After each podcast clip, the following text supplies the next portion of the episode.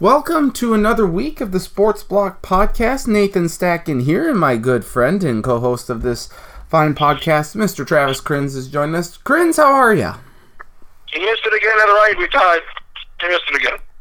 That's what happened. Well, you know what? Yeah. So let's just let's start there. Um, every this was just an absolutely bananas game. Um, I, the Packers and Vikings tied 29-29. A game that featured uh, the Packers having a blocked punt for a touchdown, an absolutely incredible comeback by Kirk Cousins in the fourth quarter, a roughing the passer penalty that has everyone up in arms, but the NFL will be stubborn and not change it. It's a dumb rule, but uh, by now you all should know it was Clay Matthews that hit Kirk Cousins on a pass. Uh, looked perfectly legal, but uh, the, the Tony Corrente, the official, said he essentially burped Cousins. So you know, throwing a little extra weight into it there. The pass was intercepted, but obviously that interception was negated because of the roughing the passer penalty, and Cousins made the Packers pay for it uh, with an absolute dime, uh, threaded the needle to Adam Thielen between two Packers defenders. As impressive of a throw, I think, as you could possibly have. Um, then you have the two point with Diggs to uh, tie the game. And of course, then you have Mason Crosby miss a 52 yard field goal that could have potentially won it in regulation for the Packers. Uh, and then Dan Carlson proceeded to miss two kicks in overtime, and now he is on the unemployment line for the NFL. So Chris, just so many different angles we could possibly go with this game. Uh, what stood out most to you, or where do you want to be, where do you want to start? The, the, the, the quarterback was great. That's what happened there. Yeah. Quarterback was great. Probably the best game a Viking quarterback has played. Favre. Yep. He had scored three touchdowns in the fourth. He scored three touchdowns in the fourth. I thought he was great. Why did and, it uh, take? Uh, why did it take three quarters though for him to actually do something? His receivers were dropping the ball. That's why. Well, Laquan Treadwell specifically. You're right. I mean, uh, run game's not good. Offensive line's not great. Uh, penalties, penalties, and drops, and and uh, they had to they had to get it done. Fourth quarter time was running out. Pat Elflein, I think, coming back either this upcoming week. They probably don't need him against the Bills, but um, for sure in two weeks against the Rams, I think he, that would be a huge boost to the offensive line. Pat Elflein um, is a, a, very good center for the Vikings. Um, you know the, the the roughing the passer penalty against the against Clay Matthews. I assume you disagree with the call. Um, but would you also then disagree with the Eric Kendricks roughing the passer penalty? While that seemed more in line with the rule, neither are a penalty in my eye. I like that Clay Matthews penalty more when it happened on the Vikings the first week of the year against San Francisco. Okay. I mean, it happened again. Uh, two roughing the passer penalties that were bad. Nothing distinguishes one from the other they they all look the same. There's no difference. They didn't pick and lift. I don't know. This is like the catch. We went 100 years knowing what a sack was. Now we don't know what a sack was. It's bad. It doesn't protect anybody. They're not going to change the way they're tackling because they shouldn't. There's there's nothing to change. Clay Matthews didn't do anything wrong. Kendricks didn't do anything wrong. It's another again NFL chooses the wrong decision pretty much every time. Yeah, and I don't think this was something that needed to be tooled with at all. I mean, this is essentially the Aaron Rodgers rule. You, you, you can only protect quarterbacks so much, or you can only do so much before it just is like, okay, do we just want to see who can, you know, let's play seven on seven. Let's not have a pass rush or anything like that. I mean, it's it's just it's getting ridiculous. I think and people, I don't know if I said this last week, but the people who say they're going to quit watching because of this or that, I mean, they're not. They're not going to quit watching because of the roughing the passer rule. They're not going to quit watching because of the helmet to helmet rule or the catch rule. They're just not. So, it, it's a thing that happens. You know, you uh, you have no control over it, so you just play, and if it happens, it happens. Whatever, and you keep playing. Were the Vikings fortunate to get a tie, in your opinion? Um, they should have won. Also should have lost. Um, they outplayed Green Bay from end of the third quarter on. Green Bay outplayed them for the first three quarters. Uh, defense just would not give up a touchdown. I think that was the difference. Minnesota scored four touchdowns. Green Bay's offense scored one.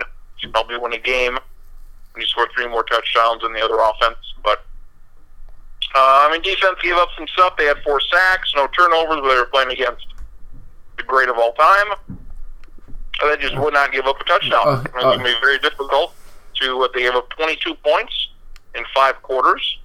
It's very difficult to score a touchdown against the defense. It is.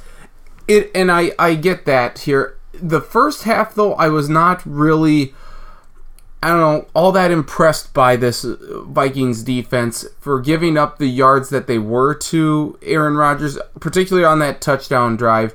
Um, Mike Zimmer in his post-game press conference complained about, you know, the he thinks that the Packers offensive tackles or the offensive line in general got away with a lot of holding penalties against his defensive line because it seemed like they couldn't get any pressure on Rodgers or just about no pressure on Rodgers in the first half and it was very frustrating here. Do you think it was the holding or like the, that the Packers are indeed holding and that's a legitimate complaint or is this vaunted pass rush um, something that just hasn't been up to par in these first couple of games. And I get that they had four sacks Yeah, they- on Aaron Rodgers, but I mean, they really should.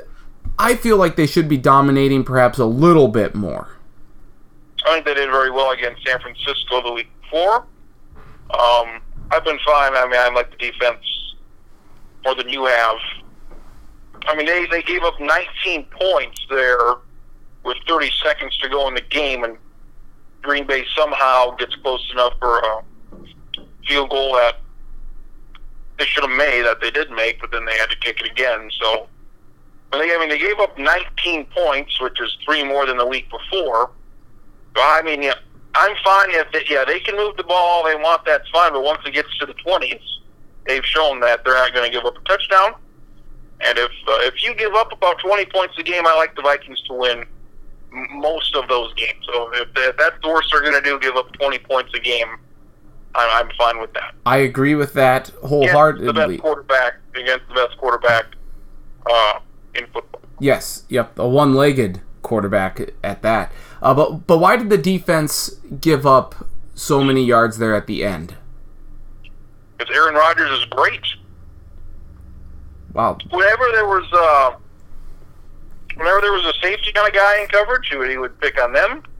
Uh, Vikings would usually they played pretty tight man-to-man coverage, but there would always be one guy playing ten yards off, which we both hate, and guess Yep. where the ball would go? The guy that's ten yards off the line of scrimmage. No shit, that's where the ball's going to go. Yeah. Uh, there was a play late. I don't know if it was over, whatever the hell it was. It was late in the game. Uh, Eric Kendricks blitz nearly got him. Should have got his hands up, but he didn't. Kendricks blitz. So what did Rodgers do? Threw it right at the blitz and uh, picked up the first down. So I think they gave up a lot of yards because we talked about this on the, on the chat last night. Brady's got the Super Bowls and all that. And, you know, he's the greatest of all time. As far as a pure passer, Rodgers is probably the best to ever do. I would agree with that. It was very the blitz though by Mackensie Alexander in overtime was well executed. Uh, and to be fair, I don't think Rodgers ever saw it, or not until it was too late. That's the one of the few times that I think they actually got him because I believe I heard the stat that he was nine for nine against the blitz. Yeah, he, he knows when the blitz is coming, and uh, he knows where to go with the ball when that happens. I mean, that's why he's he's great. Um, they've had Fayed Favre since what 92, 93. Mm-hmm. Um, say Rodgers plays five more years, and that's you know thirty years of Hall of Fame quarterbacks. And it's And only two only of won, yeah, and they've only won two, and they've gotten to three. And we kind of agreed that that's kind of maybe a little bit of a disappointment. When you have those quarterbacks, and there's Yep. been multiple times where they've been the best team in the league and haven't won it. The one Super Bowl Rodgers did win, they were what ten and ten and six. They were six seed. So I think it's you know kind of like a disappointment. Yeah. Early uh, compared to LeBron and Cleveland, they got one. Uh, well, yeah, we got one, but probably should have got a couple more. Oh, No, I I would agree with that. Uh, Dan Carlson's kicks, none of them were close. Jesus Christ! I mean, I'm very disappointed they didn't go for the touchdown in overtime. They were moving the ball with ease. Those Yep. last five, six drives they had, Green Bay couldn't stop them. Uh, I would. They, they were at the 20 yard line with a minute to go. I would have scored a touchdown there. Yep. I would not have let it up to that to the, to the kicker. I I agree. Uh, wind certainly looked like it played a factor. Uh, there was a bit of a weird wind in the Were we in stadium. North Carolina here? I, I don't know. I mean, yeah, I mean Florence really blew up there, um, but I mean it's in the in the middle of the field. I don't know how you can miss it that far right. I, I just It was, it was almost worse than Blair Walsh's kick. I agree. That was at a at least that was at a severe angle. It was twenty below. There was a little more pressure with that kick.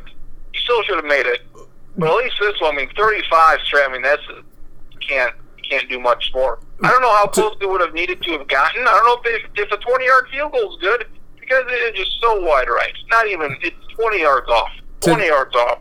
to that point regarding the the Blair Walsh kick, going back to that wild card game, it was his la- it was his second to last kick.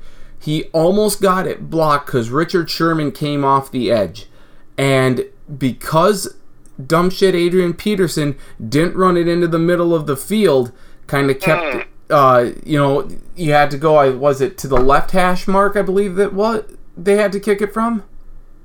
Yep, it was left. Or so I or was it the right? I can't either way, it was No, not it in was the left. It was the left, and it didn't go anywhere. It went left. right. Okay. So and that would make sense because I I have to think that Blair Walsh in his mind is thinking, okay, Sherman got off the edge that fast before he could block this kick, so I need to make sure I'm not kicking it too far right so that he can block it. I need to kind of kick it away from him, and he just shanked it. I I don't know that for a fact, but that's got to be I think some of the reason why it it happened with Carlson. It's in the middle of the field. I guess that's where he told Zimmer he could make it from, and then he just boots it to hell, and then says, "Oh, that last one was just a lack of confidence." Oh, no shit, Sherlock. Really? I mean, it just I, I don't get it, and I, I want the kid to succeed, but he's now out of a job, and the Vikings have perhaps the the best kicker. the- He's the second most accurate kicker in NFL history. That'd be Dan Bailey, or as I called him on Twitter, Can Bailey, because I have fat fingers and can't uh, and can't type. But I mean, this is a overall, I guess, a win for the Vikings then to get a kicker like Dan Bailey. But I just I do feel bad for Carlson. Don't draft kickers. Don't draft punters. Don't trade up for him either. Don't don't draft them. They could have had Kai Forbath. They have Dan Bailey, which is a great upgrade. Yes. Uh, he, hopefully, he wasn't good last year. Hopefully, he had a groin injury, I think. So hopefully, that is why he only made like seventy-five percent of his kicks, which is not great. A couple years ago, he was great. The year before, he wasn't quite as good. So hopefully, he's healthy. Uh, and if he is, then yeah, they got the, the, maybe uh, second best kicker in football, probably. Um, they got Carlson because he could hit from 60 yards. Um, my thing about it is I don't care if my kicker can hit from 60 yards. Blair, Blair Walsh had an unbelievable rookie year. What, eight kicks, eight for eight, or whatever the hell he was from. 50 and 50. beyond. Yep. It was it was amazing to watch. But then two years later, he was gone, and those kicks were great. But I would rather have the kicker that's pretty consistent from 40, 45 and in, rather than somebody that oh he can hit a 60 yard kick. Well, similar to to the to the quarterback, you never really throw the ball 70 yards down the field. So I don't. I'm not too concerned, or I really don't care if you can throw the ball 70 yards down the field. All the quarterbacks, they can throw all. They can throw it all 50, 60 yards. I yeah. I don't care if you. I don't care if you can kick it 60, 65 yards. Uh, unlikely we're going to need that leg. And if you can't hit from 35, I don't care if you can. You, you obviously got the strength, just don't have the accuracy. Uh, and you know what? I think with the addition of Bailey, I'm not saying that the Vikings are the best team in the NFL. Uh, but I this, think they are. uh, but this this sure shores up a a, uh, a question mark. I think the lone question mark then would be the offensive line. Like I say, they are getting Pat Elflein back, so that is um, that is encouraging. But Do you want his first start to come against the Rams?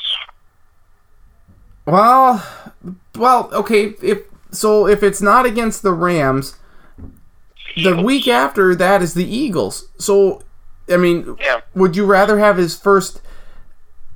Would you rather have his first start be against uh, the Cardinals? I guess ideally, because the Cardinals are the second worst team in the football, only behind the Buffalo Bills. Oh, who by the way, the Vikings get this week. So, um, you know that that's very good, but I I, I don't know. I, I would I'd rather have him at least shake off some of the rust and at least give the offense a little hope. I have no I have no confidence or very little confidence that the Vikings can go on the road to LA against that defensive front four and on the road to Philly against that defensive front four and think that they have any chance if Pat Elflein is not in the lineup. I just don't see it happening. As long as the defense is good and holds them to 20, then I'm, I'm fine with that. Yeah, Rams, some Rams seem to be fine. I don't have either team making the playoffs, but the Rams seem to be good. And the Eagles, we'll see what their quarterback does. But yeah, Sure. I'm fine playing anybody anywhere because the defense is, is what it is. Um, something we haven't mentioned and something that will be forgotten, even though I think it was the. I think this this was the most important play or two plays of the game. Stacken. Okay? We have yet to mention it. And I don't think um, I don't think uh, none of this happens if Green Bay simply, with two minutes left, just runs the ball, forces Minnesota to use their two timeouts, but instead McCarthy or whoever decides they need to pass on second down, they need to pass on third down with two minutes left uh, when they're well in field goal range. And I guess they tried to go for the touchdown to end it right there, would have ended the game. But uh, Vikings defense held them. And if they just simply run the ball, forced Minnesota to use both of their timeouts, there's no way the Vikings uh, get the ball back once Treadwell um, causes that interception on the very next play. Mm-hmm. That happens. Vikings don't have any timeouts left. There's a minute 40 to go. And Green Bay wins. So I thought whoever made that decision to throw the ball twice, less than two minutes to go, up by five, I thought that was the two most important plays of the game. Yep. I. You know what? That's a very good point um, th- that you make there. Yeah. I. And maybe they were just thinking about trying to uh, End it right there. end it right there.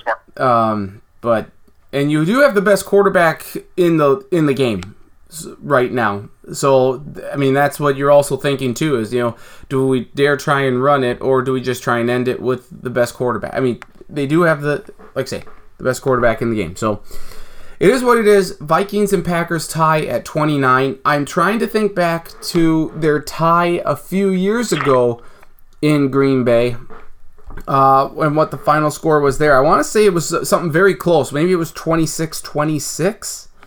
Uh, get that here for you. But this is the first. 20, yeah, 22 22, something, I don't know. Uh, Yeah. This is the first time since 1971 that uh, both or that there have been ties in back-to-back weeks to open the regular season. The in 1971 they didn't have overtime. So I hate this overtime rule about the 10 minutes. I think 15 was fine cuz I 10 minutes to me I get it you you want to you want to do it for players safety, but I feel like it some it, it changes the way you might run uh, or perform a drive. You know what I mean? Green Bay got the ball once, Which is good. so. Yep. which was fine. Because when Viking got the ball with about four, four something left, whatever happened, it was they absolutely Green Bay cannot get this ball back. I don't care what happens. Green Bay absolutely cannot touch the ball again, and they did not. So uh, that was that was well executed. It was 26-26. It was. Yep. Yep, I was just looking at that, and that was Matt Flynn. I mean, that's a that's the other frustrating part is that the Vikings, the two ties with Green Bay are against a, a hobbled Aaron Rodgers and a Matt Flynn. I mean, this, this these are not Packers teams that are up to full strength. It would seem to me then that that would be that those would be games that the Vikings should have won. Um, but that being what it, Just let them just let them play. Get a winner. I, I'm okay with a tie. I I, I have no. I have no problem with ties. I do play. This isn't soccer. Let get a winner here. Get a winner. I think if it becomes uh I mean it's not deciding a championship though. Could it could be the difference between a one seed and a five seed. Could, but I mean that that it's not yeah, I, I get where you're coming from here. I I'm okay with it. If it becomes where we get a tie or two a week, then yes, that then it might have to be revisited. But um, as is, I'm okay with it. And the Vikings do escape with a tie. They are one zero and one, like the Packers, and uh, you know they have a. It's just good that they got a tie and didn't get a loss. That's pretty much the best thing that we can say at this point. We mentioned Daniel Carlson's kicking struggles. He didn't even have the worst day of ki- for Well, kickers. I think he did, but the other guy's at least got his job still. So Nope, nope. Zane Gonzalez does not have his job. no, no, no. Well, I was, I was going to say Treadwell. Uh, not, doesn't look like they're going to cut him. I'd be fine if they did. Um, I would too, but his like- contract is fully guaranteed already for this year, so why not keep him on that's fine. He's worthless. They're going to get rid of him anyway. in the sucks offseason? for yeah. him because yeah, it, it sucks for him because it seems like Cousins likes him. Cousins has given him a chance. They got rid of uh, Jarius Wright. He's now your new number three receiver, and they had a touchdown, his first touchdown in what three, four years. That's terrible. And I mean, just Troy Williamson is what he is what he became. So um, call call somebody else up, Zylstra, uh, Beebe's kid, somebody, not Wieneke, get somebody else in there because uh, we're not screwing around anymore. They he had he's had many chances. This is what year four, Yeah, uh, three. three. Year three.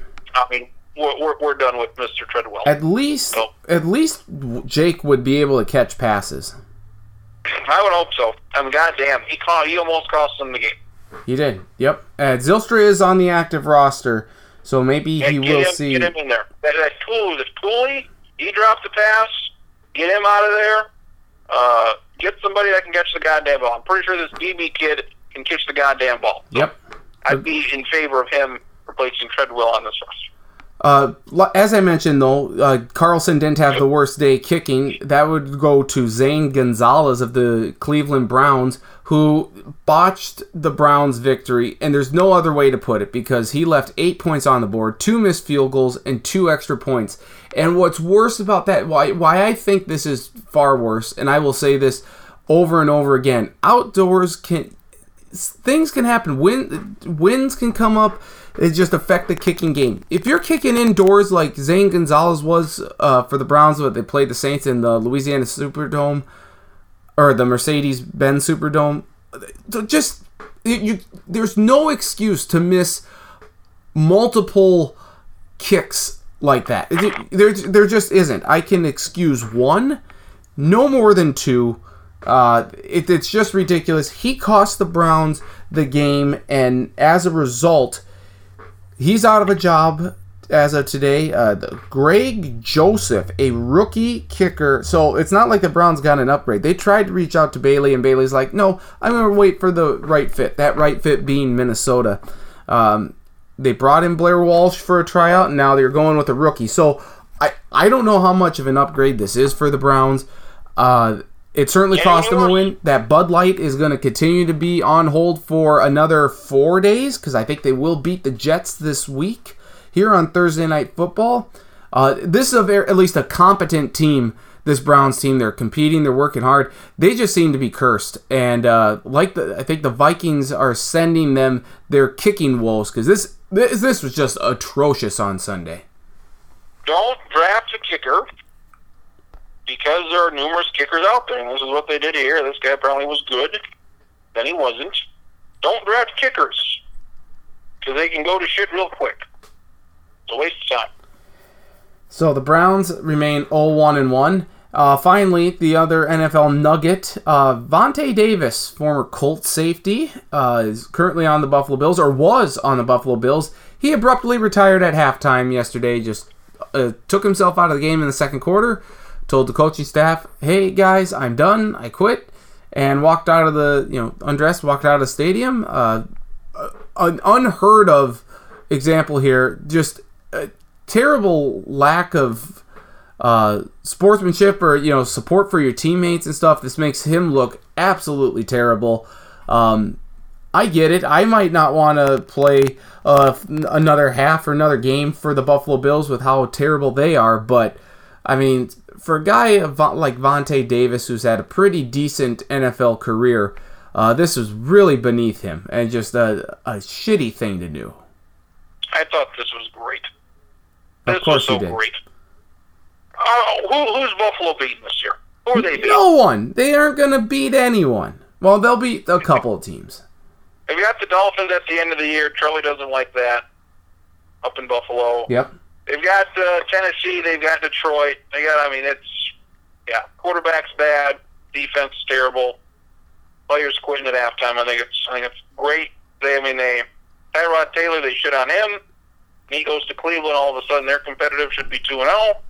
So, what a what a poorly run group of men that is. Right. That's a Skip Bayless esque take, though, to say that it was okay for Vontae Davis to. Uh... Would you want to play for Buffalo? Buffalo's become the new Browns. Well, I wouldn't want to play for him, but I'm not going to quit at halftime. I mean, maybe I could rethink my career choices at the end of the game. I'm not going to quit on him during the game. I think Buffalo quit last week when they started the season with Josh. Well, Allen. that's that's fair as well. When they started yeah, Nathan Peterman, that was the yeah. beginning of the if end. You're, if those are your two quarterbacks and you get rid of Tyrod Taylor, first quarterback in almost 20 years to lead you to the Super Bowl, uh, you, you, you get rid of A.J. McCarron, who by all accounts is better than these two jokers. Yep. You trade him for some reason to Oakland. I would say they quit already. They are they are not fielding their most competitive team. No, that agreed, agreed, and it, I mean they have no offensive line of which to speak of. I mean, in all honesty, uh, you did you see what the opening line is for uh, Vikings Bills this next week or Bills Vikings, I should say. 16 and a half points. Yup. And I wonder what that gets bumped up to now with uh, Dan Bailey uh, joining the I Vikings. I think he'll stay at I, 17 is kind of the key number. I, I, I don't think see it going any higher. La- LeSean McCoy has some uh, ri- like rib cartilage tears or something like that. He is expected to play, but honestly, the, the Vikings should blow this team out. If they give up more than 10 points, I'm going to be uh, yeah. very upset. They, they cannot give up a touchdown to this team. Yeah, there's really no reason to give them more than 10 points. I think this is going to be like the Bengals game last year where the Vikings just blow the doors off of them early on, and then they're pitching a shutout, and the Bengals score a late touchdown. I think that's what's going to happen, or like against hope, the Ravens. I hope it's not like the Bears game at the end of the year where they just kind of messed around with them, ended up winning by whatever was a couple touchdowns. Yep. They got like a punt return, and it was like I don't know whatever the hell the score was, twenty-seven to thirteen or twenty-seven to ten. Yep. Yeah, I mean, this by all means should be thirty-five to three. Yep. Yep, no no doubt. So I hope it's a I hope it's a blowout and I do not care if it's a blowout. Uh, the Vikings it, it's so interesting that the Vikings next two home games are against the worst teams in football, Buffalo and Arizona. And Arizona is terrible. They didn't even cross midfield until the final play of Sunday's game against the Rams. They had 100 and what 37 yards of total offense and like nine first out. Just, it's just terrible. The, the football that's being played right now in the desert and along the shores of Lake Erie. Um, I I would I really wish the AFC East was playing the NFC West this year. Um, unfortunately, though, that is not the case because I'd love to see these two shitty teams play against one another. Very much like playing the quarterback next week, and I'll very much like playing the uh, playing the running backs here in a month. If he's still on the team, I very much look forward to that. Yeah, yeah. So that's your uh, NFL take. I'll, I'll have a full. Well, I'll recap the games and uh, react to them and make some picks at the end of the podcast, per usual, here on. Uh, uh you know, during the NFL season here on this Sports Block podcast. Yeah. Um, New England traded for the best receiver and then in the NFL, so I think that's a good move to give a good round pick for the best receiver. This is such a this is such a crazy story. Uh, Josh Gordon injured his hamstring at a promotional event that the Browns said was not theirs. It was not a team sponsored event. Uh, he was acting weird, I guess, on Saturday, and they're like, "No, we're gonna cut you. Uh, something's not right here." And then you have eight to ten teams according to Adam Schefter of ESPN, asking, you know, begging essentially for, for Josh Gordon and you know, for the Browns to trade him. And uh, he wanted to go to either Dallas or San Francisco, and he goes to New England instead. Uh, so, yeah, this is another uh, risk that Bill Belichick is going for, and uh, we'll see if it works out. Fifth, I mean, NFL trades are dumb. Fifth round pick. I think he's playing this week, so I don't know what injury the Browns think he had. I don't know what drug or alcohol problems they think he still has. Doesn't appear to have those problems if he's playing this week. So I, I don't know what, what, what this this does not seem like we know all the facts with this story. If it doesn't work out here for Gordon in New England, it won't work out for him anywhere. But I will. I, I did see this on uh, online that uh, or somewhere report that we all think of the Randy Moss trade that Bill Belichick made, but he also signed Chad Ochocinco and Albert Haynesworth, and those did not work out. So this is by no means a guaranteed, you know, that Josh Gordon is going to succeed in New England, but it at least gives uh, Tom Brady a an absolutely dynamic weapon on the outside. My only question is if he's healthy. If he's healthy, I think he'll be great. Yeah, it. But that's again if he can stay. And he appears to be healthy. He appears to be fine. I mean, I don't know this hamstring. I don't know where this comes from.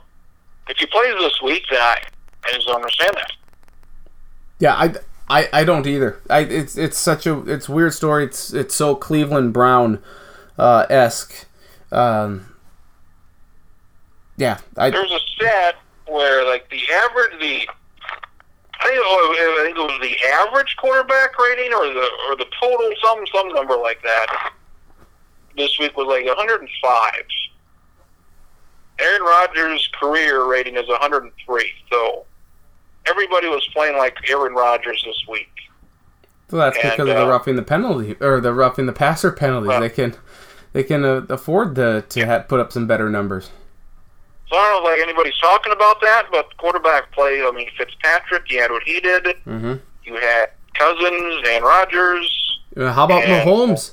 I mean, this, Mahomes, the greatest quarterback alive. Mahomes had quarterback like like Bortles had the career uh, game yes. of his life. How stunned All were you about guys. that? How stunned were you that Bortles threw what four touchdowns against the Patriots? I'm stunned when he does anything good. uh, does, I'm stunned when he uh, gets out of bed in the morning. Doesn't choke on his own spit. So, yeah. Uh, does Pat Mahomes make you want to watch Chiefs games or the NFL anymore? Not really, but he does well. Yeah, six touchdowns against the Steelers, uh, and the Chiefs are two and zero oh with both wins on the road. So um, get on board the Mahomes train. Uh, I'm going to start him in fantasy pretty much here going forward uh, in all my leagues. So who do you have? I have Matt Ryan and Pat Mahomes. Yeah. So somebody in our league has Kirk Cousins and Aaron Rodgers. Uh, that would be my stepdad. And he started uh, the one that I know. Yeah, but um, yes. She's a Chiefs fan. What? Chiefs fan. No, no, no, no, no, no, no. That's my father-in-law. Okay, that's right.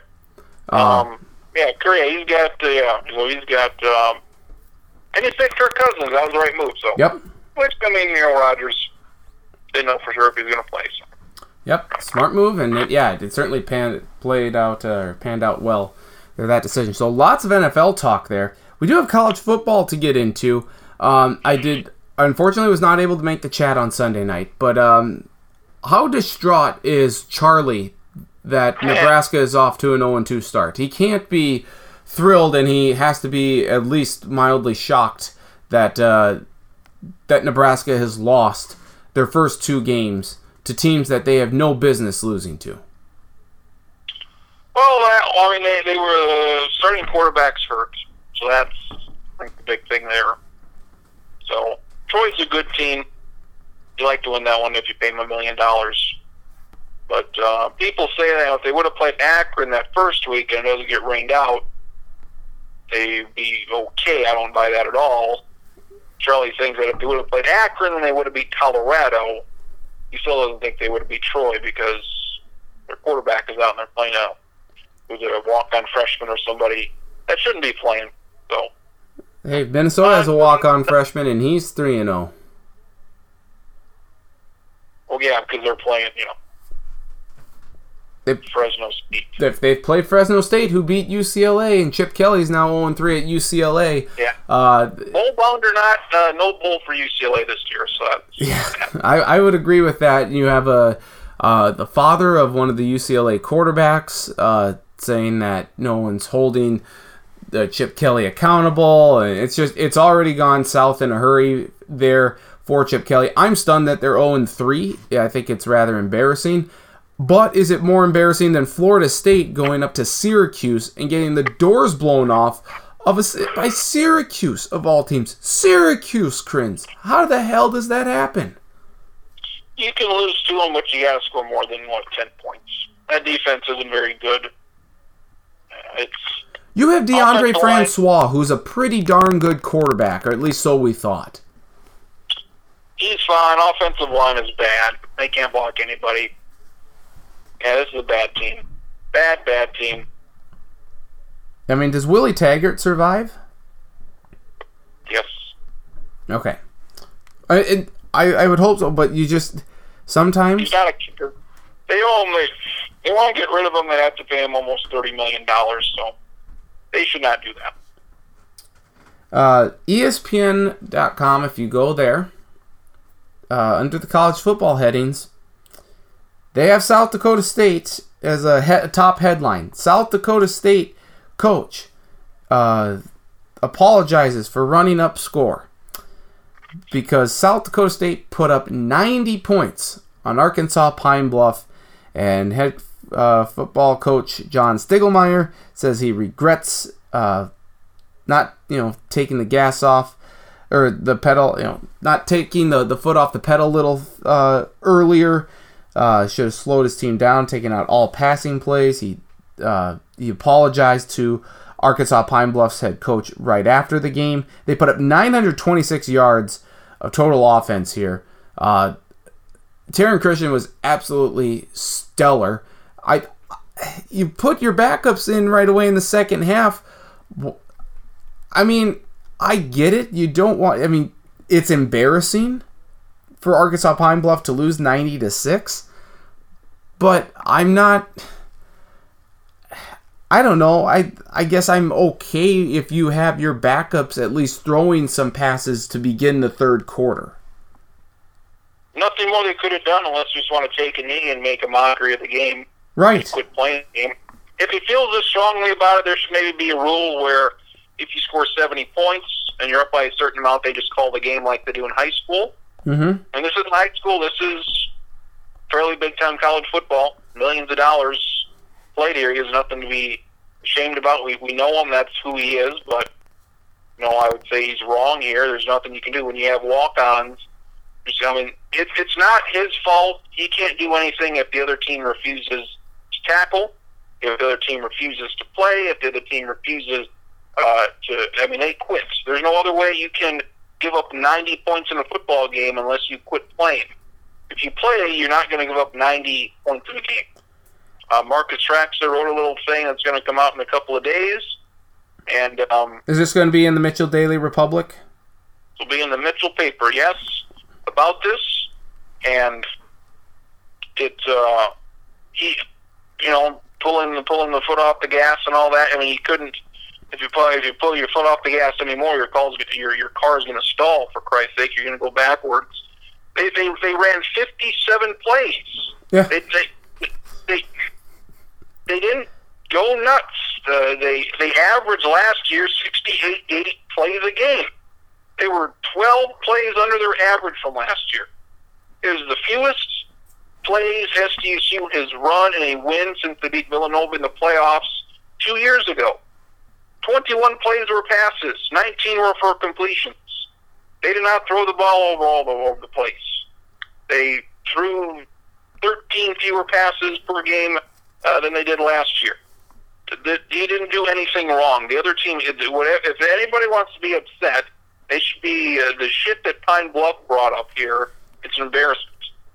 Yeah, and, and we know uh, head coach John Stiegelmeier. We know his character. You know, talking with him several times. You know, we, when we had him on when we did the the radio show down in Brookings there at KSDJ. Uh, this isn't something. I mean this this isn't in his character to you know intentionally run up scores. Um, you know, if he wants to call some different plays, sure, that's fine. But yeah, I mean, at the same time, you're right. If it, it's not his fault that they're scoring, you know, you know, 57, 60 yard pass plays like that. I mean, that's not their fault for for Arkansas Pine Bluff not having correct coverages, not tackling, eh, or not having the right personnel. And maybe if you don't want to do this, then don't don't bring up a SWAC school. I don't know what else you could do, but I I get it from the standpoint that maybe maybe he just says I'm just going to call running plays here in the second half. But as you mentioned, they only had 21 pass plays, so I don't know. Yeah, wh- what what more do you want to do? And th- again, he put in his backups. You got kids that'll never play again this year. This is their one chance to play all year long. They're not, they're never going to play again Right. this season. Give them the opportunity to play. Don't take that opportunity away from them. All the work they're going to put in, all the work they've already put in for the last couple of months. Don't take that away from them because the other team is uninterested in playing competitively. That's not your problem. So let the walk-ons who never play. This is their one chance all season to play. Let play. They're not throwing the ball 70 yards down the field. They're throwing it 5, 10 yards, and then they're running the other, the other 60 because why? Because the other team quit. That's why. So don't, you know, don't. I mean, what are they? They, they can't. They couldn't do anything else. They're down to their bare minimum. They're down to their third string walk-ons. I mean, you can't do anything else. I, it's I just hate it because it makes SDSU look a little bad. I think m- more so It, well, people are looking at it like, holy shit, SDSU just put up 90 points on Arkansas Pine Bluff. Like, dang, that's really impressive. And then you get into it more like, oh, why didn't they? Then maybe you know you're going to get those outside perspectives that say, well, why didn't they? You know, that's excessive. That's piling it on. Why didn't they do stuff? So it it, it makes it look bad in that regard. So I think you you will have people that are really impressed that they scored 90, and those that will say, well, you should have tried a little less hard. I just think it makes SDSU look a li- little worse in the grand scheme of things, even though it shouldn't. But that's going to be the public perception. it shows me who the dumb people are. Those Yeah. who criticize this because they they didn't watch the game. They they have no context. That's what Marcus's column is about, adding context to this because the Associated Press picked up on it, and that's how ESPN just printed their article. Right. There, there's no context. You saw they scored 90 points. Well, what happened? They said it we've added context. They didn't pass the ball down the field, and they put in their walk-ons. So I mean that's very important. You see that, and you go, "Oh, poor sportsmanship."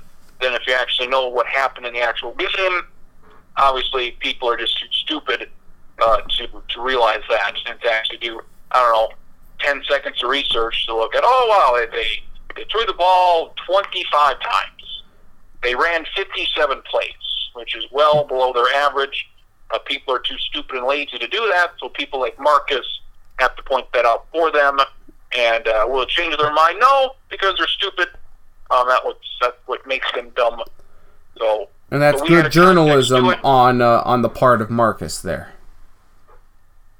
Journalism on the part of me to calling people idiots. Well, that's so, in you as well, yes. Um, because there's been, there's been many situations, as you know, where we prevent uh, present the facts to somebody, the undisputable facts, and just, they still don't care. So, out uh, was this game on Midco? Yes. Okay, so there is some sort of then if you look at the game a little bit more you would understand then you know because outside of i was going to say if it's outside of the 14526 people that were at the game then you might be like well okay this seems odd. But if you it was on tv so there are multiple people who can see what is going on here in this game. And so it's that comment didn't see the game have no interest in watching the game or seeing anything. Yeah. So I mean, yeah. Like I said, I was I was camping this weekend, um, so I didn't have a, a, a, great deal of perspective on it, but I was following along. I was like, "Holy cow, this is big!" And then I hear, you know, uh, I think it was the first I got wind of this was Matt Zimmer uh, tweeted out that Stiegelmeier said, you know, he he was contrite after the game um, and I was like, okay, so okay, the big deal. Now and now you see something on ESPN. It's like, okay, is there, is there more to this than meets the eye? And you have obviously right, and no doubt about it. So uh, SDSU on the bye this week. Hopefully they save some points for their game against North Dakota State in the Dakota Marker game in a couple weeks in Fargo. Um, but Taryn Christion looks great. Yep, yep. Get they get to play the best team in the country, and their starters have played six quarters. So that's fun. Yeah, and uh, hey, Taryn Christion looks great. Uh, Cade Johnson looks phenomenal. So I I like SDSU's chances. I still think North Dakota State's going to win because they're just strong all over. But I even remember too, uh, North Dakota State last year I think beat Mississippi Valley State some like seventy to three. So it's not like NDSU is all you know mighty either. Uh, or, you know, would, would, would Stig have been happy if they only scored seventy six? I mean, would that have been fine? Like once once you get once the score at halftime was what forty nine to six. Yep. I think we've kind of made a mockery of the game already. Does it matter if you win by eighty four or sixty five? I mean, once you get to a point, it really doesn't matter anymore. Uh, Cal. Again, if this is if this is such a concern, then maybe we should treat college like high school and have a running clock. And if you're ahead by 50 after three quarters, we should probably call the game. Uh, just for some perspective, NDSU played Cal Poly this year in their season opener, 149 to three. Um, they they won 49 to 3 not 149 points scored uh, last year season opener against mississippi valley state they beat them 72 to 7 and they probably would have scored more except that ndsu runs the ball a lot so they're gonna you know take the clock out then they beat robert morris 56 to nothing uh, I don't know. I didn't hear about any complaints there about running up the score. You know, with it seventy-two to seven. Uh, let's see. Anything?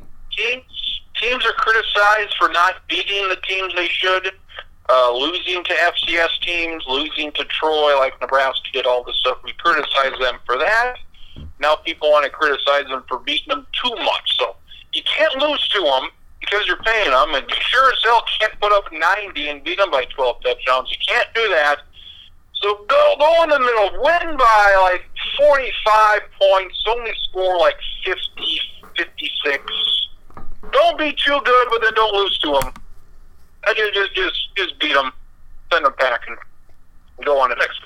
Yeah, it it doesn't make sense. It it, it doesn't make sense. Um, elsewhere, college football, uh, LSU big win at Auburn, 22-21. Uh, did you watch this game? What did uh, what were you most impressed by or impressed with? Uh, yeah, er, I mean LSU defense really good early on, and uh, Auburn gave up a 11 point lead late.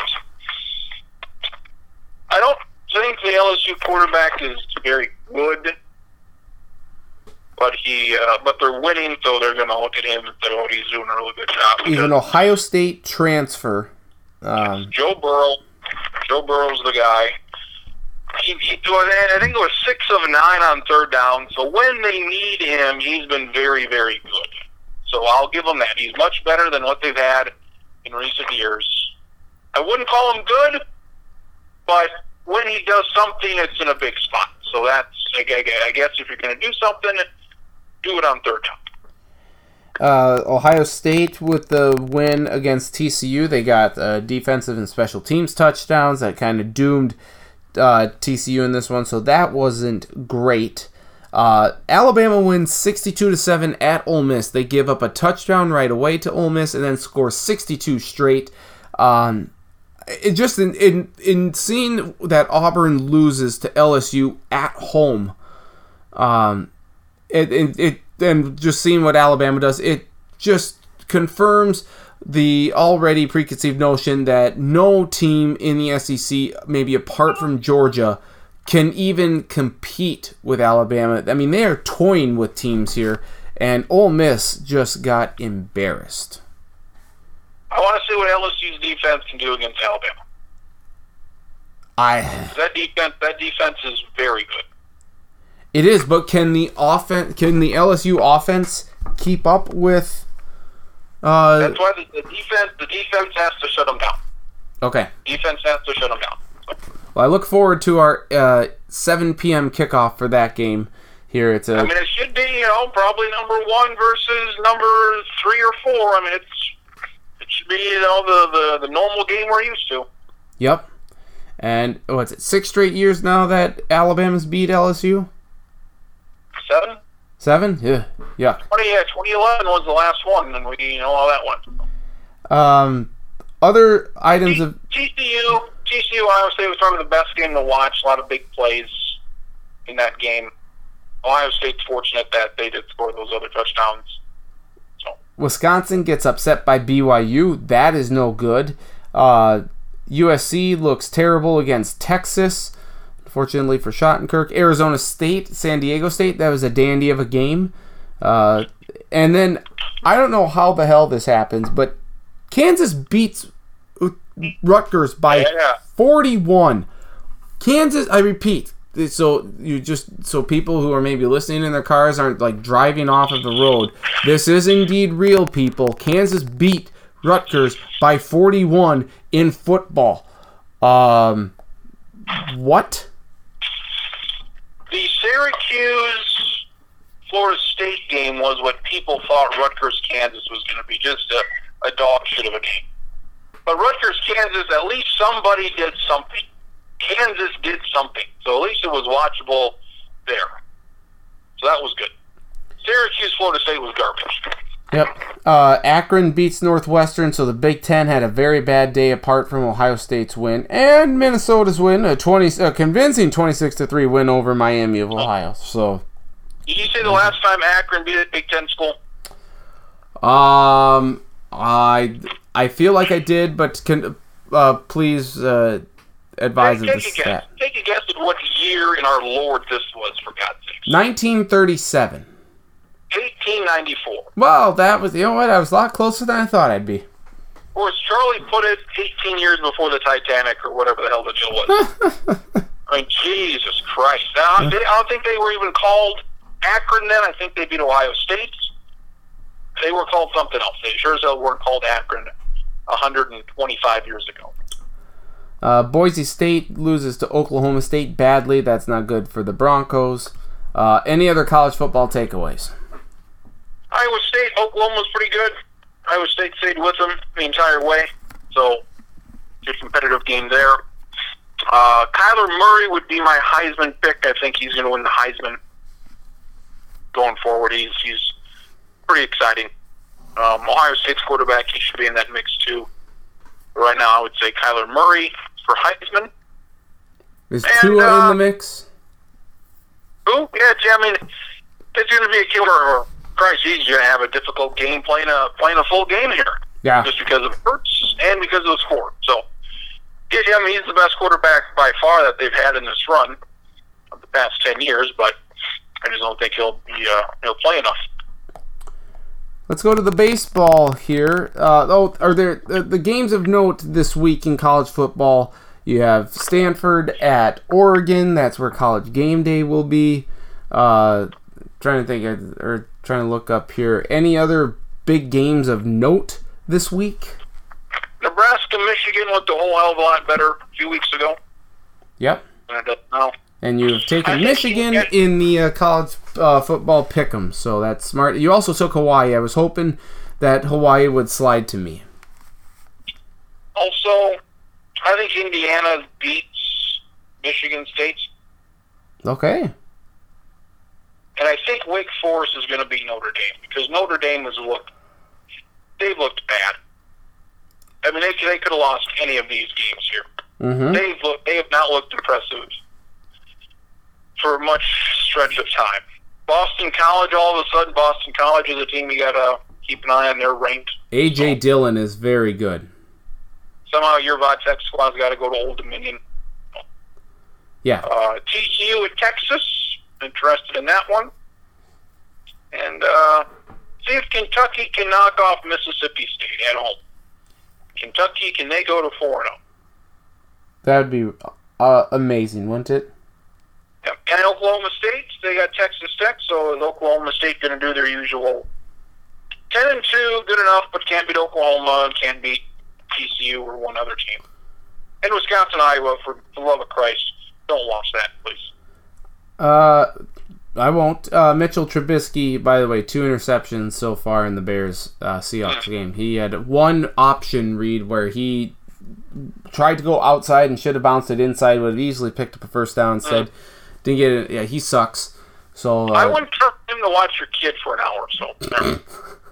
uh, Hey, he probably he probably dropped him. He wouldn't know what to do. Don't trust Frank to do anything Well, I mean, with he- anybody. he's only had like what twelve starts in his career, so I mean, it, he's probably only been around kids for twelve. You know, Who, who could have ever known that a bad quarterback would also be bad when the competition is uh, is much tougher? Who would have known Josh Allen could be terrible? Christian Ponder. Who would have known that a bad quarterback would also be bad uh, when, when things get tougher? If, if you're not doing good at the pro level, you shouldn't probably click it up to all man because you're going to do worse. So it's amazing, no doubt about it. Um, the uh, let's go to the baseball now. Two weeks left in the regular. uh, Two weeks in- left in the regular season. The NL West remains uh, very intriguing. The Diamondbacks have fallen off a cliff for all intents and purposes. They're four and a half back as of the recording of this podcast. The Rockies hold a half game lead on the Dodgers. The Dodgers took three out of four from St. Louis this weekend. This past week, it was very impressive. Uh, so that's big for the Dodgers. Do you see them ultimately completing it? And I'm sure we'll revisit this next week, but do you see them uh, finishing this off and uh, winning the NL West? Probably they've got the Rockies tonight, so this is a big series. It's getting close. I think I think Milwaukee's kind of wrapped up that wild card. Yep. So they can still win the division. I don't think they will. They've wrapped up the wild card, I think. So it's going to come down to uh, I think the Rockies and the Cardinals for the last spot. I'm sure we would all want to see the Rockies in there, but I don't know if that's going to happen. Two and a half game Uh, lead for the uh, Cubs over the Brewers in the NL Central, right? And then both of them kind of have easy schedule. They don't play really anybody all that impressive or over 500. So Cubs win your 95 games and win that division and await the wild card winner. I hope it's Milwaukee, Colorado. Um, nobody wants to watch the Cardinals. Nope, I would agree. Baseball's best fans. Shut out for another year. Rats. I would like I would like the Rockies to win the division.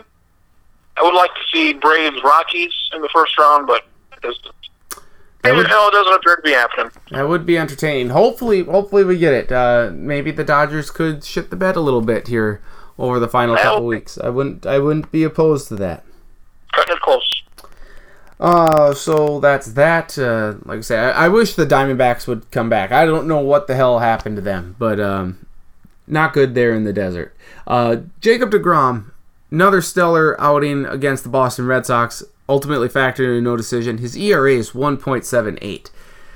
Is he going to get either the Cy Young or the MVP? He won't get the MVP. He'll, I mean, he'll get the Cy Young. I mean, there's no argument to say, oh, Scherzer should get. I mean, his ERA is what over a half run better when when it's that far, that big of a margin. But Scherzer has more strikeouts and more victories. Just the wins don't mean anything. I can't imagine the strikeouts are that big of a difference. Twenty or thirty strikeouts between them. Is it is it's I feel like it's unfortunate that this sort of effort that Degrom is doing, um, and he, that this this sort of season that he's putting together, I feel like it's going to get lost in the fray in large part because the Mets are irrelevant and they suck. Uh, but what he's doing is absolutely incredible. Is this something we're going to remember years down the road? What I Degrom did? So. Well, you, you'll remember it because he won't have any wins. That's what you'll remember it for. Because it's so obscure. You yeah, it is. It's never happened where somebody's ERA has been this low and they haven't won at least 10 games. Uh, I saw a clip of Michael Wilbon saying that he should not win it because of the wins. And it's like, if we have not moved past how irrelevant the pitching win is, I mean, that's, I feel like that's slavery talk for Well, God's I mean, they- think about that on the NFL side too. I mean, especially for quarterbacks, it's all about the rings and everything, not the not the wins. well, I would say, Or you know, the wins count too, I guess. But, but but wins. I mean, there's so many more factors with with baseball. It's I mean, and just look at I mean, Degrom's the example of all these great starts, and he never wins because they can't score. So his ERA is as low as any ERA has been in a long, long time, and he only has like 25 fewer strikeouts than Scherzer. Um, so yeah, he's all the other races. I don't know who's going to win. He is by far. I mean, that's that's one race we can put to bed already. He he, he, he won this one a couple weeks ago. Okay. Any other baseball notes here? Of course, we'll be talking a lot more baseball once postseason and the the hunt for October uh, or October playoff baseball actually begins. But any other thoughts right now uh, from last week or what you're looking forward to this week? I don't want Javier Baez to win the uh, MVP. The NL MVP uh, for the Chicago Cubs. I don't want him to win it. I don't think he's the best player. If I had to vote now, I would vote for Christian Yelich for the Brewers. Mm-hmm. Um, he'd be my MVP vote right now. Um, again, it's very close between Betts and Trout.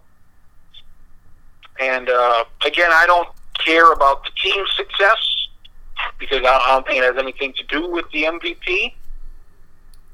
If the Angels are not bad because of Trout, Right. They're bad because of everything around him. yeah, it, it's not his fault that he's maybe putting up his best season, but they're still under 500. And Mookie Betts has been this has been the rare year where somebody has gone toe to toe with Trout, and they both missed uh, like 20 games or so, so that evens the playing field. And so, though one of those guys should be one two, then the AL Cy Young is, is whoever. So Is JD Martinez even in that discussion for AL MVP? yeah, he is.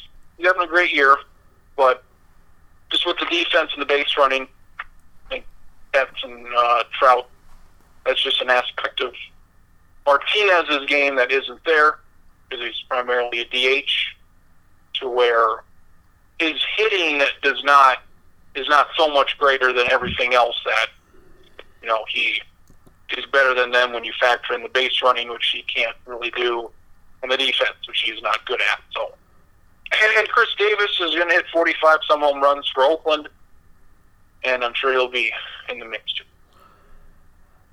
Uh, did you watch the fight at all on Saturday? I did not. Triple G and Canelo Alvarez. Uh, was it? Uh, Alvarez won. Uh, it sounds like there was a. It was controversial to say the least. It was Well, close. boxing, get the hell out of here. Get I know. the hell out of here. the judges uh, did it. Uh, apparently, uh, Stephen A. Smith and Teddy Atlas on ESPN kept going back and forth at one another. I will side with Teddy Atlas uh, when I hear uh, when he says that uh, Triple G was robbed. Uh, there was a robbery, and the whole like they're they're back and forth though. It's just very cartoonish because yeah. Stephen A. Smith just just talks really loud like that. I just. It, you know what, Stephen A. Just it's pro wrestling, sir. It's professional wrestling. They're putting on an act. It's entertainment. Yeah, I, I guess so. It, it's annoying. Uh, I really hope though to see a third. There'll be a third fight. Yes. There, guarantee you there will be a third fight. And the, the one thing, guy won the first fight close. The other guy won the second fight close. Well, technically, the first one was a fight. draw. I think. Yeah, first one was like a, yes, yes. So if we if if Triple G wins the third fight, this third fight that could come out here. Then you need a fourth fight to actually determine it. I I mean, this is this is at least putting boxing on the map for people who yeah. don't. We don't talk about boxing any other time other than big fights. I mean, there's there's some talk about Floyd Mayweather, and Manny Pacquiao. Get that shit out of here. I mean, that's that's gross. I don't want to talk about it. I don't want to hear about it. Uh, It's it's absolutely irrelevant and a waste of my time and everyone's time, energy, and money. So let's stop with that here. But for boxing to be in a spotlight here when you have guys like Triple G and Canelo Alvarez, th- this is great for boxing because we're actually talking about it. I don't I can't name you any other good boxers out there. I can't even name you another boxer out there besides these two right now. So they're their stardom is bringing relevance to the sport, and that is desperately needed. There's usually you know one big fight a year in boxing. Yep. I think Triple G like the first fight. Two of the judges had a draw, and one of them gave it to him. So he didn't lose the fight. I'll give him that much. So he kept his belts. So there'll be a third fight, and we'll figure out who wins this third fight. And uh, Maybe there'll be a fourth fight. We'll, we'll see what happens in the third. But well, yeah, one about one big fight a year is all you can expect. Yeah. So uh, there's that. Uh, anything else before we say so long? Yeah, your UFC guy. I think it's next month he's fighting again, so that'll be uh, that'll be a big deal. Sure, people will be hearing about that. Mm-hmm. Oh yeah, it was. WNBA uh, with the Seattle. Did Seattle win? Seattle Storm won. Yep, swept the yeah, Washington Mystics, Sue Bird and company, their third uh, WNBA title. I want to thank Gronkowski for his 15 yards he got me this week. Uh, very impressive. But you're gonna win, aren't you? I'm gonna win. Yeah. So Jaguars defense good. Golden oh, Tate good. And Elliott, I, good. I want Brady, to give you credit because last week you you said, well, the NHL season starts up in like what two or three weeks. I'm like, yeah, no, I don't think so. Yeah, no, it does. It does start like at the They've beginning. Yeah, well, it's preseason. Like these are preseason games. Um, but yeah, this it's legitimately starting here in a couple weeks. I was dismissive of dismissive of you, thinking that it was going to be at least another month before things got going. No, they, the the season's starting here relatively uh, quickly here for the NHL. So that's uh that that's big news. Big news. Uh, you were right. I was wrong. Uh, so I apologize. Well, here's how you can tell when the NHL season is going on. Check your calendar, and if it's a month of the year, it's going on. So very easy to know. Is, is it is it is it March? Yep. Okay, hockey's on. Is it December? Yes. Hockey. Is, is it June? Yep. Hockey's on. Is it any month of the year? Yep. Okay. Hockey's on. For some, Calgary was playing some other team in China, like a very dark arena, and go all the way to goddamn China to play hockey. Well, but if that's the the whole goal, I think of this is so that um, they, they get in for the 2020 to Beijing uh, Olympics. So, can the Calgary Flames legally do that? Can they join as a team? I assume they have many different nationalities on that team. Yeah. You'll have Russia, you'll have Canada, you'll have the U.S., you'll have Germany, you'll have the Calgary Flames. Maybe. Maybe I, I'm seeing this though. Um, if, if this is accurate, this is pathetic. Uh, apparently, a a preseason hockey game for Nashville and Florida. Uh, 674 people were in attendance. In oh, they're in Miami. Uh, apparently, yes. That's that's beyond awful. Yeah. Don't don't play hockey in Miami. Move it elsewhere. Yeah. That's yeah. I I don't even know. I don't even know what to say about that. I mean, that's just ridiculous. It's not great. No. It ain't Mitchell volleyball. I'll tell you that much. Yeah. How's Mitchell volleyball doing? Seven and one. They're rolling. They're number four in the states. They got a tough week. The tough. They have a very soft start to the schedule. So things things pick up tomorrow night. So. Very good. Very good. Anything else? Uh, anything uh, prep related, uh, football wise, uh, that uh, from South Dakota that we need to discuss? No, not really. All right. Not news. No. All right. books. Hard books. All right. Anything else before we say so long? Very much looking forward to playing the quarterback next week. It's going to be. It's going to be. They should rate it RX. It should be. It's it's legalized pornography. Yeah, is what it is. m- mature audiences only. You don't don't watch it if kids probably skip this game. it, uh, A bloodbath? Yeah, it's gonna be. It's just they're gonna take advantage of somebody in a way you shouldn't take advantage of them. In in uh, in um in The Shining when they go redrum rad rom. I mean, this is essentially going to be murder out on the field. Sure. I think it's going to be so bad that the Republicans are going to want to nominate the Vikings defense for the Supreme Court. That's how bad it's going to get. oh, that's funny. Well said, Well said. Uh,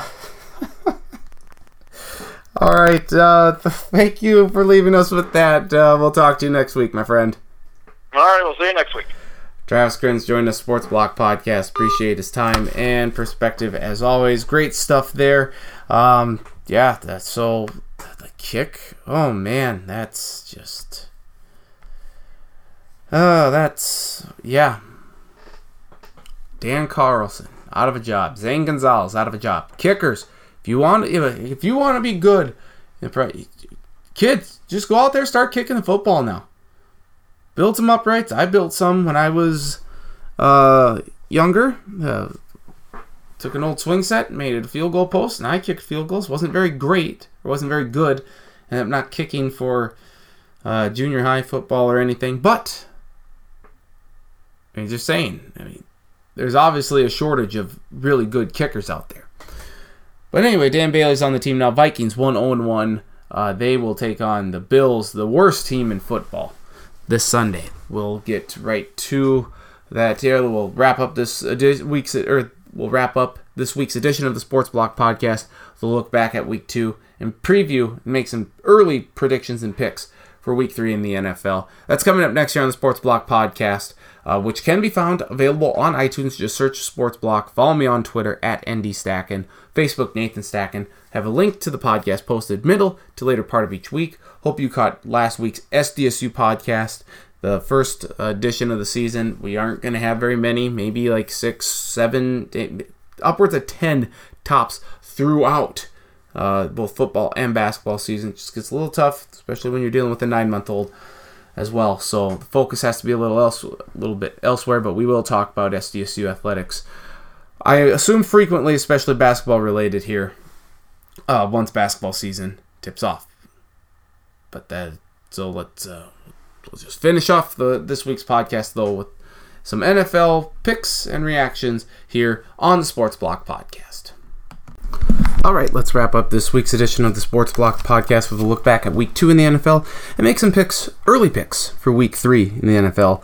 Uh, so let's go right to it here. Uh, back on Thursday, the Cincinnati Bengals beat the Baltimore Ravens 34 to 23. The Bengals jumped out to what a 21 nothing lead in this one. AJ Green had three touchdowns in the first half. He was great. Uh, the Ravens mounted a comeback, but it ultimately fell short. Uh, and the Bengals score 30 points for the first time, 30 points in each of the first two games to open the season for the first time in franchise history. That's remarkable. They are 2 and 0. I know some people had them winning the division, like Peter King. Uh, I didn't see that coming necessarily. We'll see. They could revert back to the regular Bengals, but so far, Bengals look okay. Atlanta Falcons beat the Carolina Panthers 31 24. Matt Ryan had himself a game. Four touchdowns, two rushing, the first time in his professional career that he's ever had two rushing touchdowns on a day where, again, the Falcons defense, they've had some injuries and now they've lost their guard Adam Levitre for uh, potentially the season with torn triceps. So the Falcons having some issues there that they'll have to overcome, but uh, a big win for them taking down the sloppy Carolina Panthers 31 24.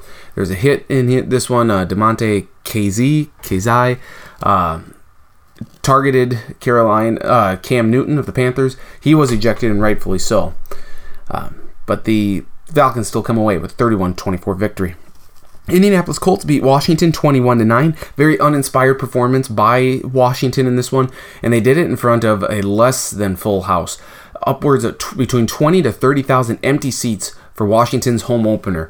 Uh, it's not good in our nation's capital. You know that already, but specifically related to uh, to the football team, it's really not good. Uh, they this is a team that has touted a, an ability to sell out games for numerous years and had plenty of people on wait lists. The no longer appears to be the case. Probably hasn't been the case for the better part of a decade. We'll see how they respond this week when they host Green Bay. Tennessee Titans take down the Houston Texans 20 to 17. They did this without Marcus Mariota. Uh, they used a fake punt play. Uh, scored a touchdown on it. Very nice pass by the punter there. Don't know how the Texans were fooled. They got off to a slow start in this one. Deshaun Watson ended up turning it on. Will Fuller had a big day, but uh, the Texans losing now are in an 0 2 hole. Uh, yes, I did pick them to win the Super Bowl, and so far I'm not liking the return on the investment. Uh, Blaine Gabbert did okay in this one, uh, but the Titans eke out a 2017 victory.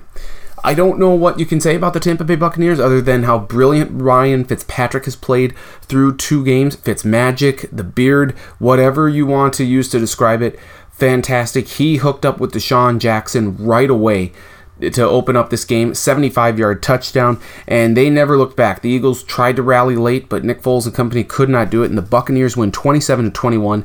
Ryan Fitzpatrick threw for over 400 yards in this game. Back to back games to start the year with 400 yards. I believe only Tom Brady and Cam Newton have done that. It's a very exclusive list, and now Ryan Fitzpatrick is a part of it. Um, I didn't think the Bucs were going to win a game the first three, and they have a chance to go 3 and 0. We'll get to that here momentarily. Kansas City Chiefs at the Pittsburgh Steelers. Uh, the, well, Chiefs win 42 37.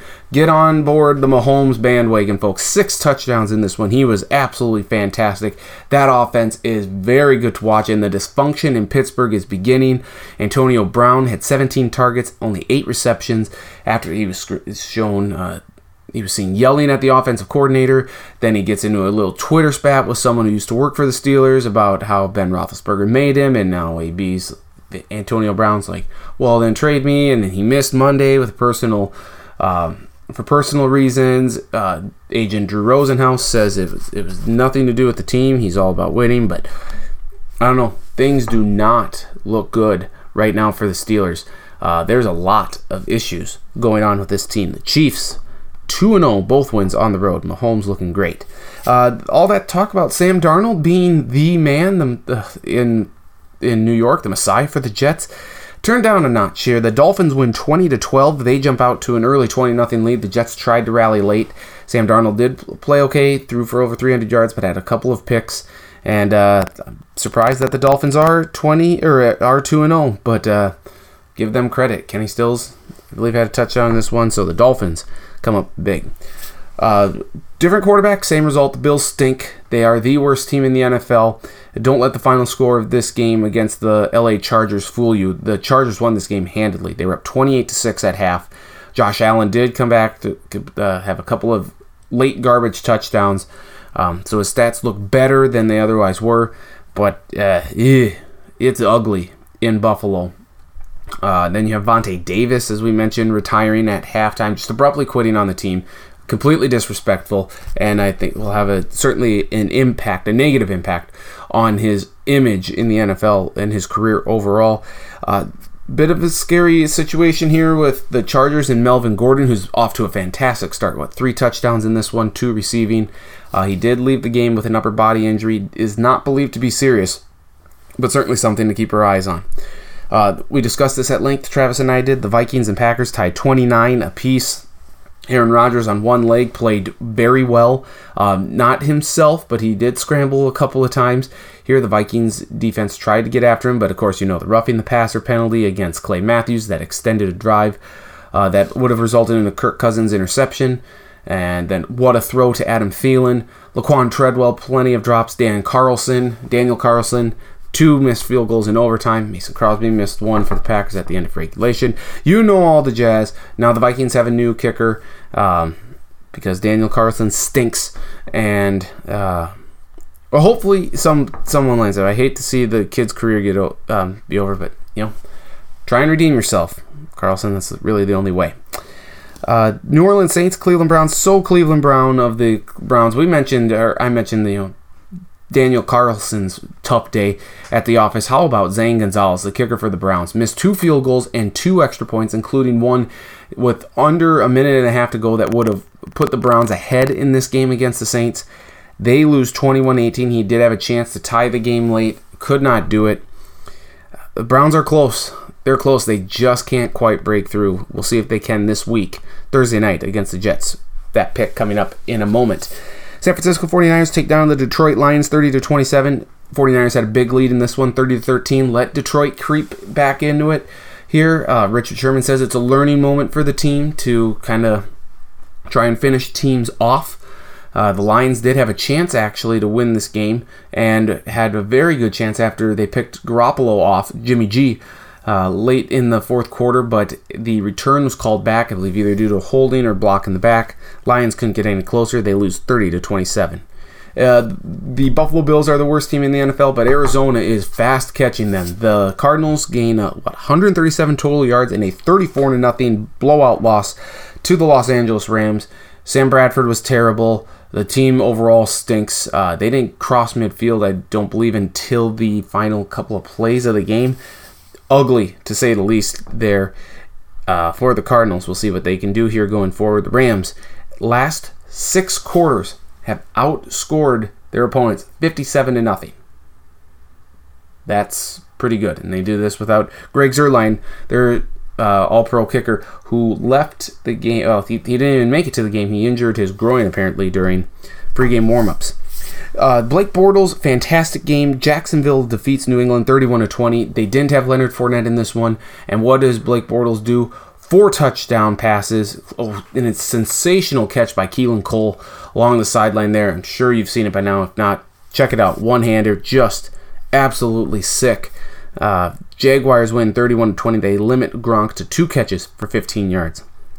Oakland Raiders certainly looked like they had a win at Denver. They had a 19-7 lead, but Case Keenum kind of rallied the troops, leads them to a uh, game-winning uh, game-winning drive that results in a field goal. Brandon McManus boots it through.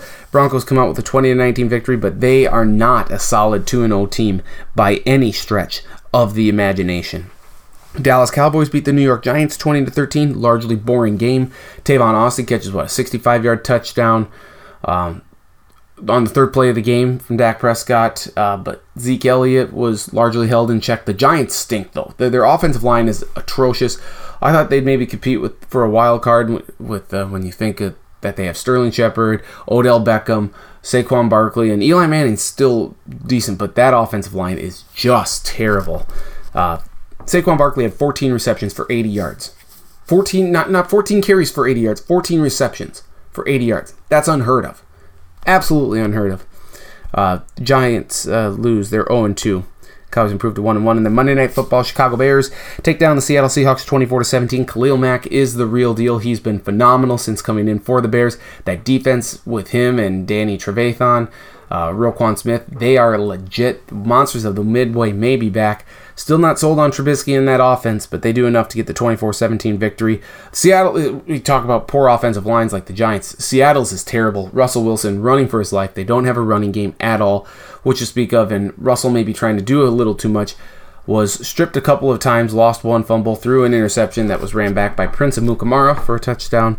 So the uh, the Bears get the win here, but uh, kind of ugly there for Seattle. We'll see what they can do here in Week Three, and Week Three begins Thursday night in Cleveland. The New York Jets at the Cleveland Browns, 8:20 p.m. Eastern, 7:20 p.m. Central Time on on the NFL Network. And I'm calling it right now. It will be the Cleveland Browns' first win since Christmas Eve 2016. Bud Light for everyone in Cleveland. The Browns will beat the Jets. Uh, then we go to Sunday's games. New Orleans Saints at the Atlanta Falcons, 1 p.m. Eastern, noon Central Time on Fox. I don't know if the Saints are going to get uh, their mojo back anytime soon. The Falcons, de- uh, big win, and I think they're going to win this at home. I don't have a lot of confidence in this one whatsoever, in part because I think now that the Saints eked out that win against Cleveland, they they know what they need to do to improve, and we'll see if they can do it here. They look a little lackluster so far, so their attention is had. This is a rivalry game, but I think the Falcons pull this one off. Green Bay Packers at Washington, 1 p.m. Eastern, noon Central Time on Fox. After Washington's lackluster performance against Indianapolis, why would I pick them? Uh, Aaron Rodgers on one bad knee. Hopefully, Washington could get after him. Maybe nick him up a little bit more. Uh, cause that injury to last a little longer to the knee. But uh, yeah, Packers. Big over Washington. Indianapolis Colts at the Philadelphia Eagles, 1 p.m. Eastern, noon Central Time on Fox. Andrew Luck, of course, has been back for the Colts this year. Carson Wentz making his valiant return to the Philadelphia Eagles lineup. He will start at quarterback for them in this one, and the Eagles will uh, rejoice. All of a sudden, the weapons, the complement of weapons, will all look better, and the Eagles will stomp the Indianapolis Colts. Buffalo Bills at the Minnesota Vikings, 1 p.m. Eastern, noon Central Time on CBS. As of now, I believe the the line is 16 and a half points. Give the points. Vikings should roll this team. Uh, shouldn't give up more than 10 points. The Bills are a joke. Vikings big. I'm thinking like 34 to 10. 10 points. If they give up more than 10 points, there's an issue going on. Oakland Raiders at the Miami Dolphins, 1 p.m. Eastern, noon Central Time on CBS. Uh, I can't believe I'm saying this, but I think the Dolphins are going to go 3 0. I just don't see how Oakland, with a lack of a pass rush, is going to be able to fly cross country early kickoff and beat the Dolphins. I just don't see it. Maybe Derek Carr and company can prove me wrong, but I like the Dolphins to beat the Raiders. Denver Broncos at the Baltimore Ravens, 1 p.m. Eastern, noon Central Time on CBS. I the the Ravens appear to be kind of a Jekyll and Hyde sort of team. They looked uh, great against Buffalo, but who won't against Buffalo this year in Week One? Uh, and then they stunk against the Bengals. Kind of rallied late. Denver, yeah, I just don't really know what to expect. I picked Denver at the beginning of the season to go into Baltimore and beat them. I don't know if they can. I'm not sold on the Broncos. I will take Baltimore begrudgingly, but I really think Denver's got a great chance in this one. Cincinnati Bengals at the Carolina Panthers, 1 p.m. Eastern noon Central Time on CBS. I'd love to pick the Bengals in this one, uh, but I need to see them do it against a quality opponent. Not, I, I still have questions on the about the Panthers, but I think the Panthers will be able to do enough to pick up the victory here over the Bengals. Give me Carolina narrowly. New York Giants at the Houston Texans, 1 p.m. Eastern and Central Time on Fox. The the Houston defense, the pass rush, has not been there so far through two weeks against the Giants offensive line, Ereck Flowers in particular, they get healthy in a hurry. Uh, and I think the the Texans offense, this is their home opener. I think they just roll. Give me the Texans in this one fairly comfortably. Tennessee Titans at the Jacksonville Jaguars, 1 p.m. Eastern and Central Time on CBS. If Marcus Mariota were playing, I would pick the Jaguars. Blaine Gabbert's playing. I'm really going to take the Jaguars. Defense is going to make life miserable for the Titans. Jaguars roll. San Francisco 49ers at the Kansas City Chiefs, 1 p.m. Eastern and Central Time on Fox. Home opener for the Chiefs, Pat Mahomes making his uh, home debut there. Remember, he started week 17 on the road in Denver last year. So this is the first chance for the home folks to see him. And uh, the 49ers are a better, uh, an improved team, better defense. But the, the Chiefs, they're going to roll in this one. Uh, Mahomes, I think, will have at least four touchdowns, and they will crush the 49ers. Los Angeles Chargers at the Los Angeles Rams. The battle for LA. That's the uh, the mantra uh, between the two teams, and clearly LA is winning. Uh, just look at the Chargers' home stadium. It's just it's it's ridiculous. 4:05 p.m. Eastern, 3:05 p.m. Central Time on CBS. Chargers are good. I'm anxious to see what they do with Melvin Gordon for fantasy reasons, certainly, um, in particular. Uh, but the Rams are so good right now. Uh, take the Rams. Dallas Cowboys at the Seattle Seahawks, 4:25 p.m. Eastern, 3:25 p.m. Central Time on Fox. As bad as the Seahawks offensive line has been, and the Cowboys pass rush has been good so far. Home opener for Seattle. I think they have enough to get the job done. I like the Seahawks to beat the Cowboys, in part because the Cowboys offense still can't really get going. Chicago Bears at the Arizona Cardinals, 4:25 p.m. Eastern, 3:25 p.m. Central Time on Fox. If the Cardinals uh, they struggled with the Rams obviously last week, it's going to be miserable against the Bears in this one. Uh, Sam Bradford. I mean, when's it Josh Rosen time? Sam Bradford has to play well in this one. I don't see it happening. Bears big. New England Patriots at the Detroit Lions, 8:20 p.m. Eastern, 7:20 p.m. Central Time on NBC. Matt Patricia facing his former team. The Patriots coming off of a loss. I wouldn't want to be the Lions this week. Lions have a lot to work on, a lot to improve. I think Bill Belichick will know Matt Patricia's tendencies. Matt Patricia will know Bill Belichick's as well, but uh, give me the Patriots coming off of a loss to beat the Lions on the road. And then Monday Night Football, Pittsburgh Steelers at the Tampa Bay Buccaneers, 8.15 p.m. Eastern, 7.15 p.m. Central Time on ESPN. At some point, the Steelers are going to come together. They're going to win a game here, but that Bucs offense right now is so good. Another shootout is uh, uh, coming up upon us here to hell with I'll I'll roll with the Bucs and see where that gets me. Uh, give me Tampa Bay over Pittsburgh. Uh, official picks for uh, Thursday night. For Thursday night's game will be in Thursday's the stack. The rest of the picks for sun- for Sunday's games will be in the Football Friday edition of the stack, which can be found at stackattack.sportsblog.com. You can find it also online on Twitter at ND Facebook Nathan Stacken, uh, and then also uh, the pick for Monday night will be made in Monday's uh, column where we re- recap and react to Sunday's uh, Week 3 NFL action. So definitely check that out here. The official picks will be made here later on this week in the blog. Uh, so thank you for listening to this week's edition of the Sports Block Podcast. Hopefully you enjoyed it.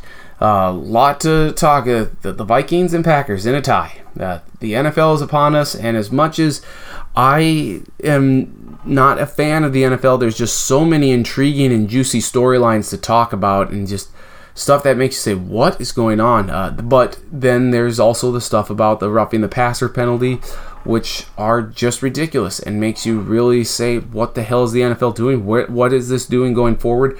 Change the game too much. I think you're eventually going to turn fans, many more fans, away. But we'll see if that happens. Um, thoughts to everyone in the Carolinas dealing with Hurricane Florence. You can donate online to, to the Red Cross, um, redcross.org, I believe. Search Hurricane Florence. You can you can shoot a text to the Red Cross. All the information will be on the web. But uh, think about those folks and help them out with whatever you can. Uh, very sad and uh, scary, dangerous situation there uh, in the Carolinas, and we will refrain from going into the Jim Cantore deal. Uh, SDSU again puts up 90 points in football on Arkansas Pine Bluff. And uh, good article by Marcus Traxler in the Mitchell Daily Republic. Uh, find it online. Uh, follow him on Twitter at MD Traxler. Uh, he has a link to it posted from Tuesday. It's very good stuff. So definitely check that out. Uh, we will be back next week with another edition of the Sports Block podcast. Again, you can find us on iTunes. Just search the Sports Block. Also on Twitter at NDStacken, Facebook Nathan Stacken. A link posted to the blog or to the podcast middle to later part of the week.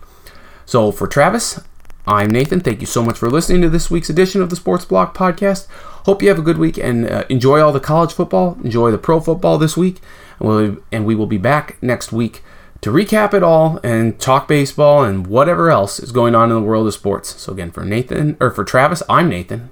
I think I am. Yep, I'm Nathan. Thank you for listening to this week's edition of the Sports Block Podcast. Have a great week. We'll talk to you next week on another edition of the Sports Block Podcast.